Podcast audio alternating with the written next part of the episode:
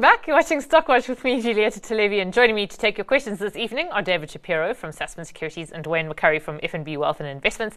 If you'd like to send questions to us, please S M S four one three nine two, email stockwatch at b d t v dot co dot z a, or tweet us at businessdaytv using the hashtag Stockwatch. Wayne, David, good evening to you both. Uh, Wayne, I shall start with you tonight. Uh, not a great finish for the J S E today, but yeah, we've not been doing too badly over the past few sessions. Um, and I suppose there were some uh, there were some major fallers and major gainers, um, and um, yes. the fallers being Thungela, uh, M T N, and Telkom. Um, gainers Telkom. being uh, Standard Bank. Um, maybe let's start off actually with, with Telkom, because there's quite a few questions already, so we might as well launch straight into yeah. it before we talk about the broader market. Um, and uh, the, the two questions that we've had so far are, now that the Telkom M T N distraction is over, would it still be prudent to hold M- uh, Telkom in the expectation it can begin its house value unlocking by separately listing OpenServe and or Gyro, which is the, the towers uh, or the property business? Would that not ultimately be better value for shareholders, seeing M T N was looking for a bargain?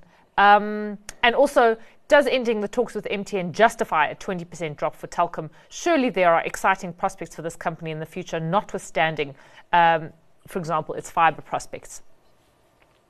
You look, the problem with Telkom, and that's the problem with Cell C as well, is that to roll out five G, they just haven't got that sort of cash. And if you haven't got that sort of cash to have your own network, you've got to piggyback on one of the two other big players. And the moment you piggyback and share their network, you lose margin. So mm. I, in the, in the cellular business, I, I honestly don't think Telkom and Cell C are viable standalone businesses. There might be some value unlocked by Telkom getting rid of, as you said, the tower business and other businesses, but that's not big cheese. You have got to be a gorilla in this game to really flourish, and neither of them are ever going to be gorillas. Mm. David, I mean, would you agree with I, I, uh, with, with Wayne that that you're not going to, even if you had to come into Telkom now, um, mm. that that you wouldn't see massive value unlock anyway? I I can't see Rain unlocking it in any big way, or if there are any other suitors around there that are going to do that. And I don't know whether Rain has got the kind of big numbers, uh, deep pockets that Telkom are going to need, nor does Telkom have it, to say exactly what Wayne said, you know, to make them a big player. They're not going to be the big gorilla in the room. So all they can do is kind of chew off little bits here and there. So, um, and, and even a deal with, with Rain, I don't know. I don't, you know, they, uh, Telkom's valued, what, thirty billion odd or, or thereabouts. I'm not quite sure. Um, I, you know, I'm not quite sure where, where Rain's going to come in.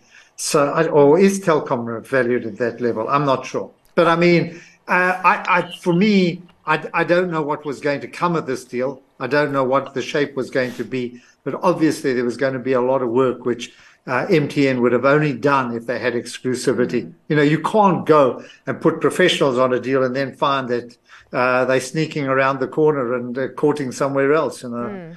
in the back drive, you know.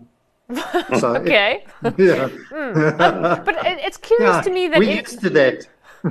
It's curious to me that M T N shares did what they did today. Were there other factors involved there, or were people genuinely disappointed that, that actually Telkom would have been a, a good asset for them? Look, I think Telkom would have been a good asset. You pick up a lot of you pick up a lot of subscriber base. You pick up a lot of actually good quality network. I mean, not not uh, not uh, cell network, but good quality network. So, I actually think it would have been a good asset. So, the you know fall in the Telkom share price didn't surprise me, because they were actually buying a reasonably good assets at a very good price. Yeah.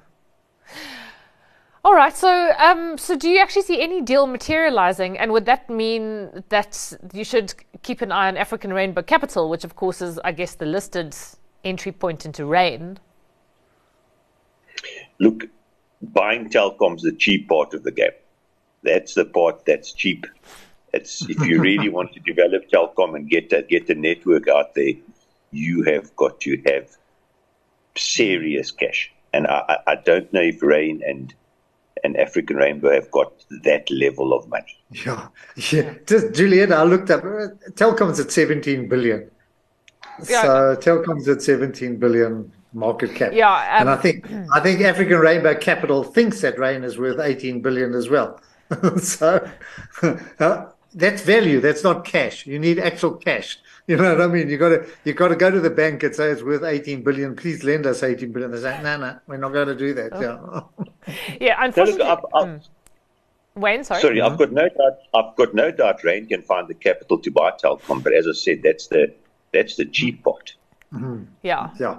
And you saw, I mean, I don't know. I mean, now we've got the, the chart of African Rainbow Capital up on screen. It fell at eight point four percent today. Do you read into that anything to do with what transpired today between Telkom and M T N? That, in other words, people are worried that Rain's going to go after worried. Telkom. And they're thinking, oh, yeah. no, we can't see this happening.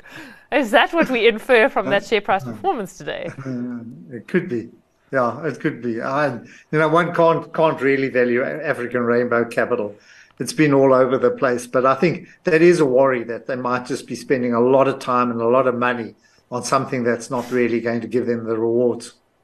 Mm. Mm. Okay, the other share that I mentioned at the start was Thungela, um, and it fell eight percent mm. today. Uh, the question is the price, um, is the coal price under pressure, or is it the Transnet strike? Do I keep it or sell it? Wayne? Yeah. Look, the Transnet strike is actually very, very low uh, in the in the valuation of a share. Sorry about the phone ringing. Yeah, there's nothing. And they want him to come down for supper already. Yeah, I mean, who knows? Yeah. it's but, it's uh, Wayne's dinner call. I mean, I mean, everyone's, everyone's now looking at their watches, thinking, "Geesh, I actually I'm hungry." They're going to switch yeah. off, go and have that their glasses of well, wine. Could very well be, but no, just uh, don't, don't get the the strike. Is actually a very small factor in the valuation.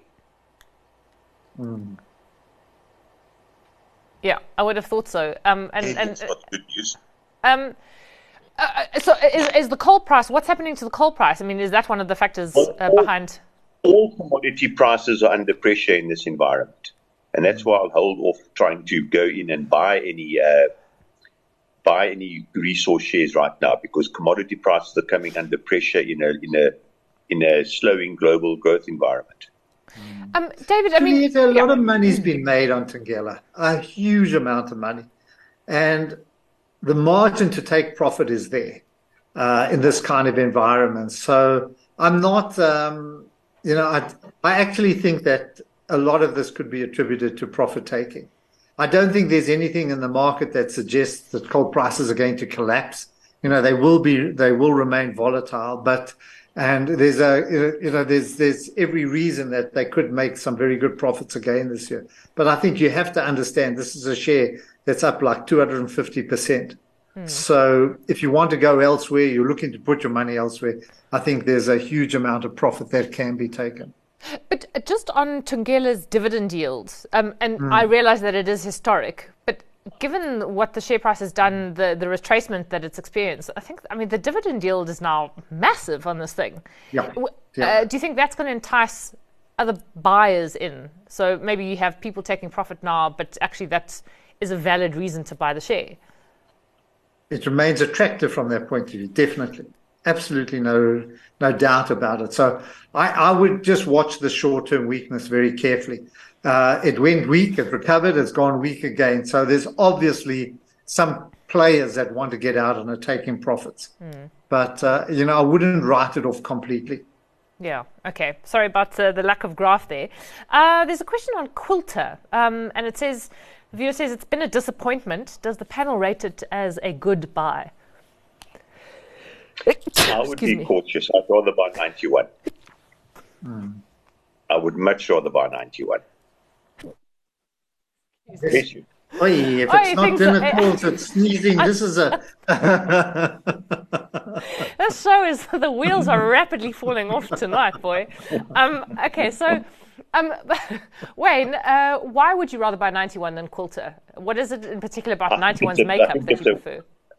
I think it's a better operation. They've proven themselves over the decades now as an extremely good asset manager, can manage assets, you know, through through many, many cycles.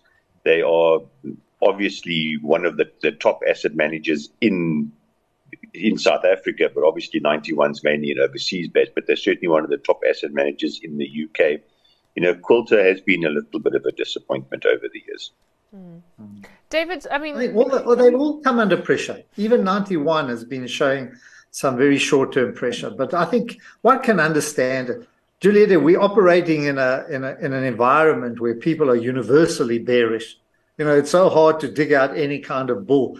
And I think it's not only, it hasn't only hurt the uh, equity markets, it's hurt bond markets as well. So wherever you've been, uh, they've been, you know, you've been under pressure. Even the hedge funds, uh, these, uh, ha, you know, have, have suffered dramatically. So it's bound to reflect on the profits of Ninety One, Coronation, Quilter, yes, and so on. But I agree with Wayne. I think that Ninety One is a is a top quality uh, in a house, and out of, for choice, I'd rather go there as well.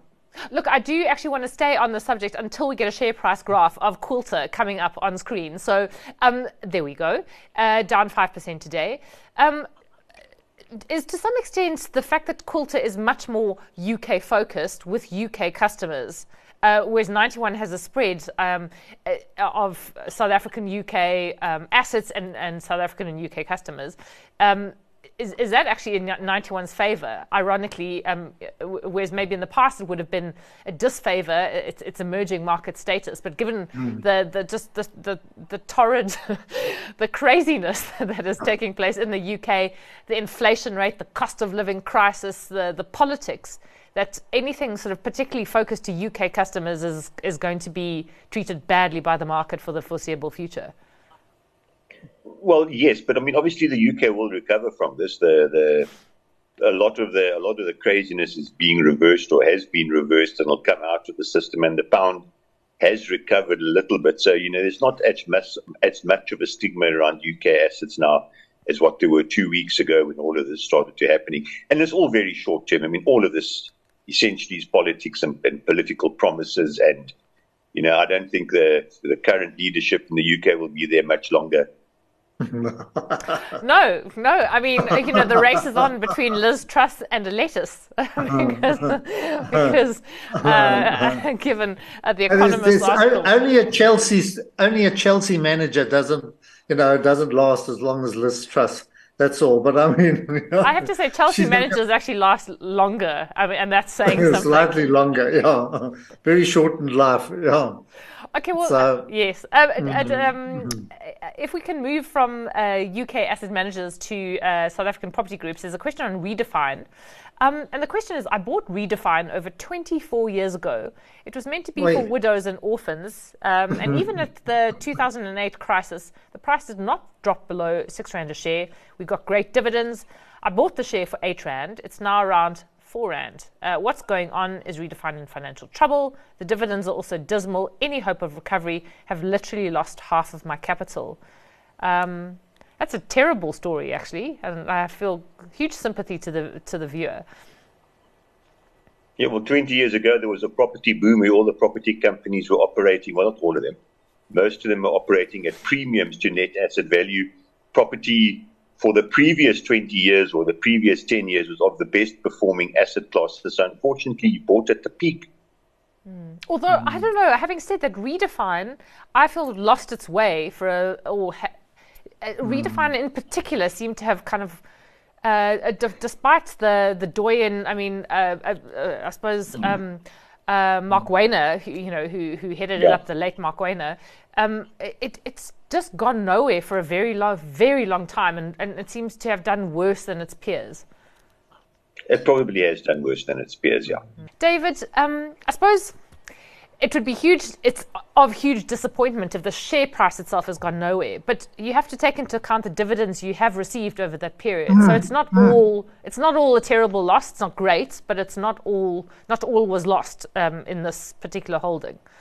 Not at all. If I go back twenty years, I'm just looking at a chart in front of me now, um, and it's FactSet, so, and it's a total return chart that it, your average return has been eleven point eight percent per annum over twenty years.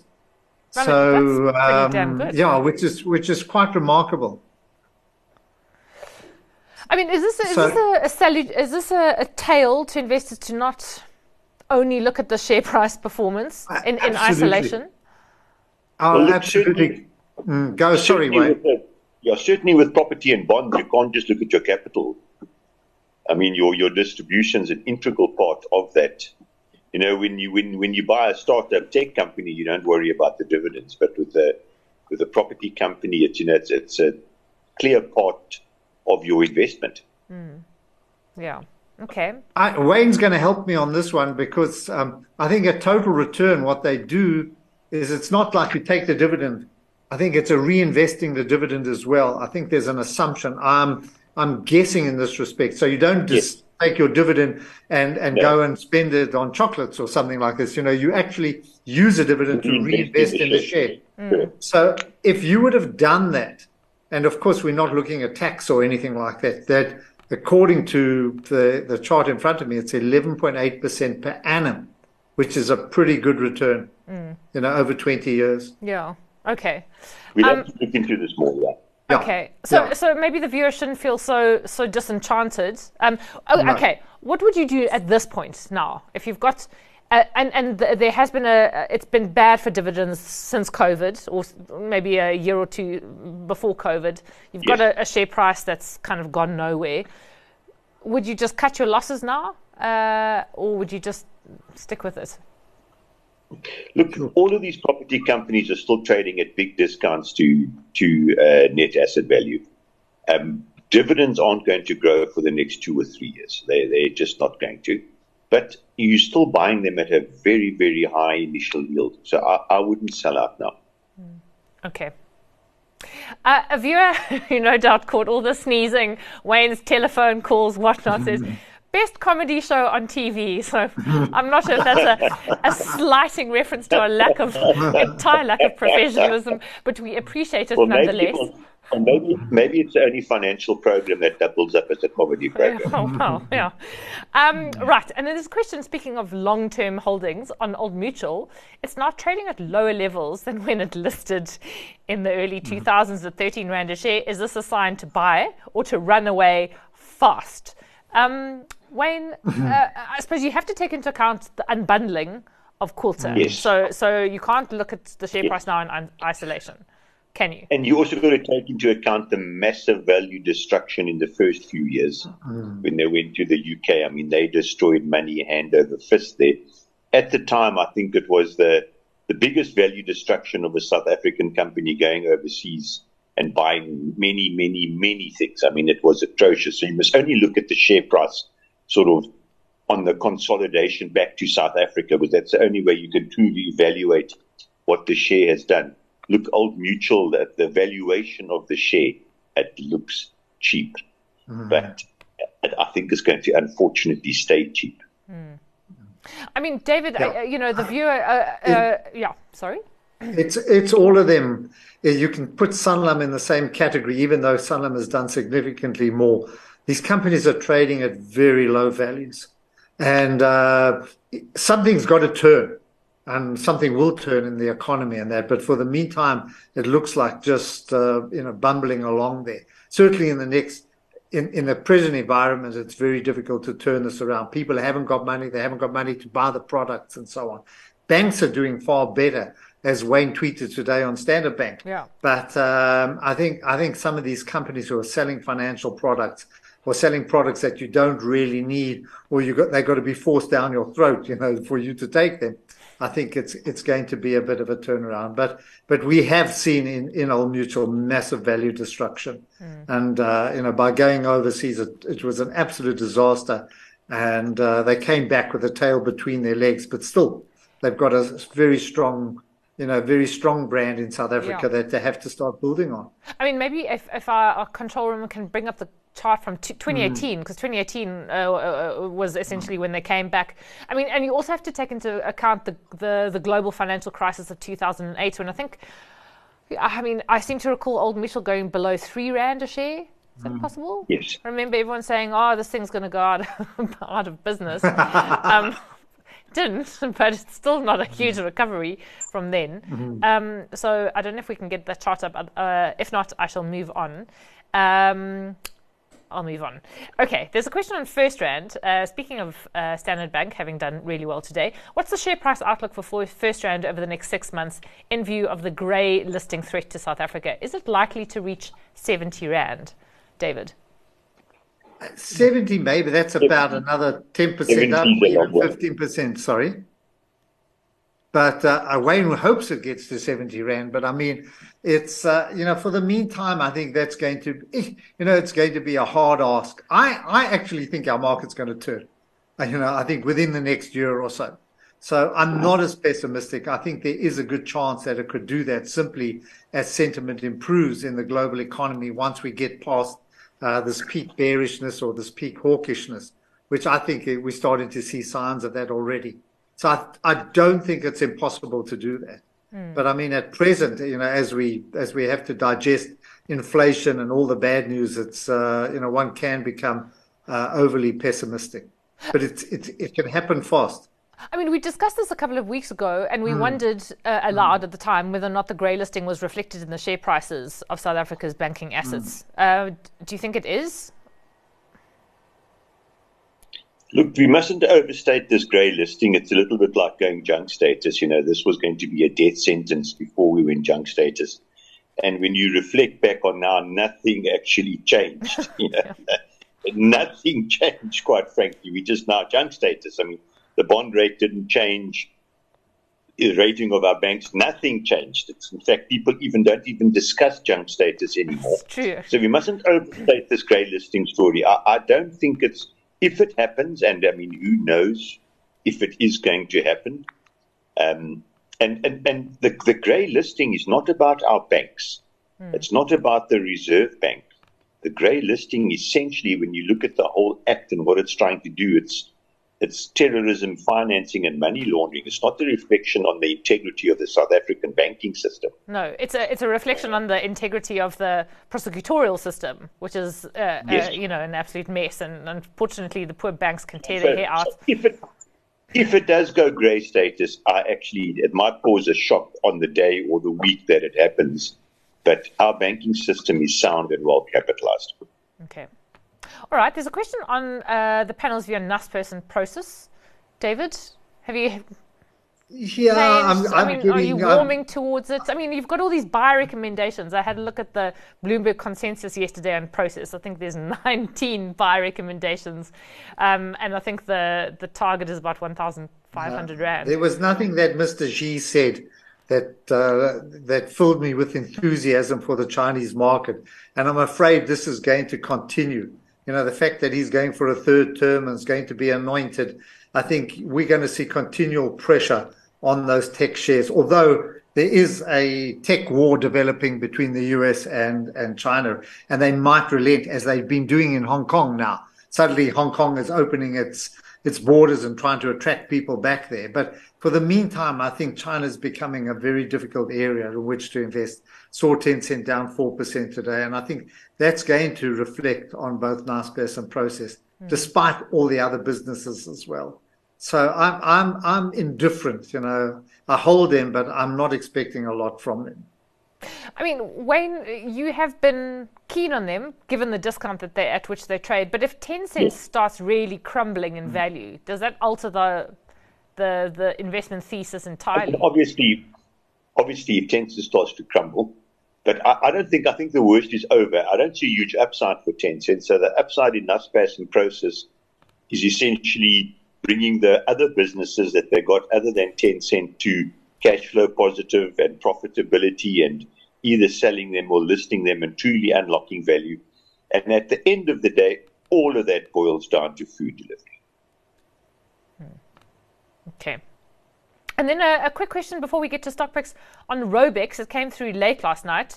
Um, what are your thoughts? The cost has gone, uh, the, the share price has, has dropped from highs of over forty rand a share that we saw earlier in the year. It's now a good time to get into the stock, David? Mm-hmm.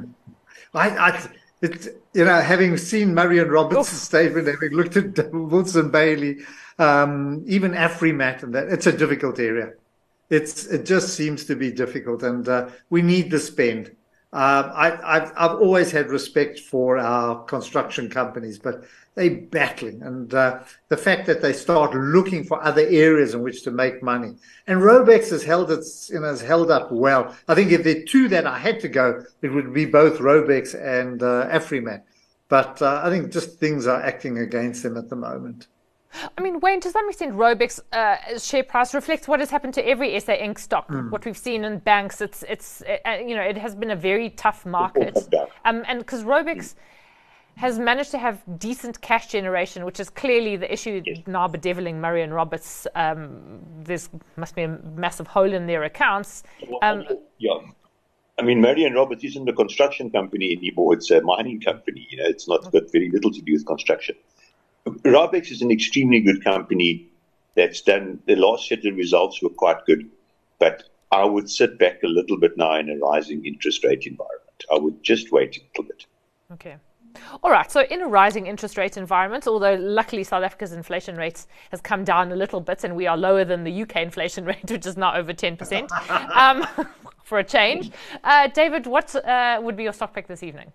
Well, my best company came out with their results today, A S M L. They were just knockout uh, results in a very difficult environment, and their sales are up, um, just their order book at record levels, and also not going to be affected, which the market thought it would be, by uh, this ban on, on you know, supplying to the Chinese. And they say they can find other markets, but if the share, the last time I looked, was eight percent up in Europe, but I still think this is a you know, still a very good operation that uh, has a long-term future ahead of it. You know, still very strong long-term future. Yeah. Okay. Uh, Wayne, how about you? With with no collusion with David, I was actually going to choose A S M L, but I decided to choose another, another acronym called C M H, Combined Motor Holdings. Oh, yeah. yeah. In the last, the last set of results that came out were, were actually very, very good, but that's not why. I mean, motor car sales are not going to do well in a rising interest rate environment, but I think the car hire, which is where there's big margin, I'm very positive about foreigners and tourists visiting South Africa with the exchange rate, with what's happening in Europe, escape the winter, get away from all of those problems, come out to sunny South Africa, it's cheap. I think, I think they're actually going to do very well in that environment. And the share's cheap and it's got a high dividend yield. Mm. Right. Well, we shall leave it there. Wayne, you may go and have your supper now. Uh, David, I don't know. You've been the only the only person who hasn't done anything terrible during the show, so I'm not quite sure what the evening holds for you, but thank you very much for joining us both. Uh, David Shapiro is from Sasman Securities. Wayne McCurrie is from F N B Wealth and Investments, and we'll be back with Stockwatch tomorrow night. Same time, same place. Have a good evening.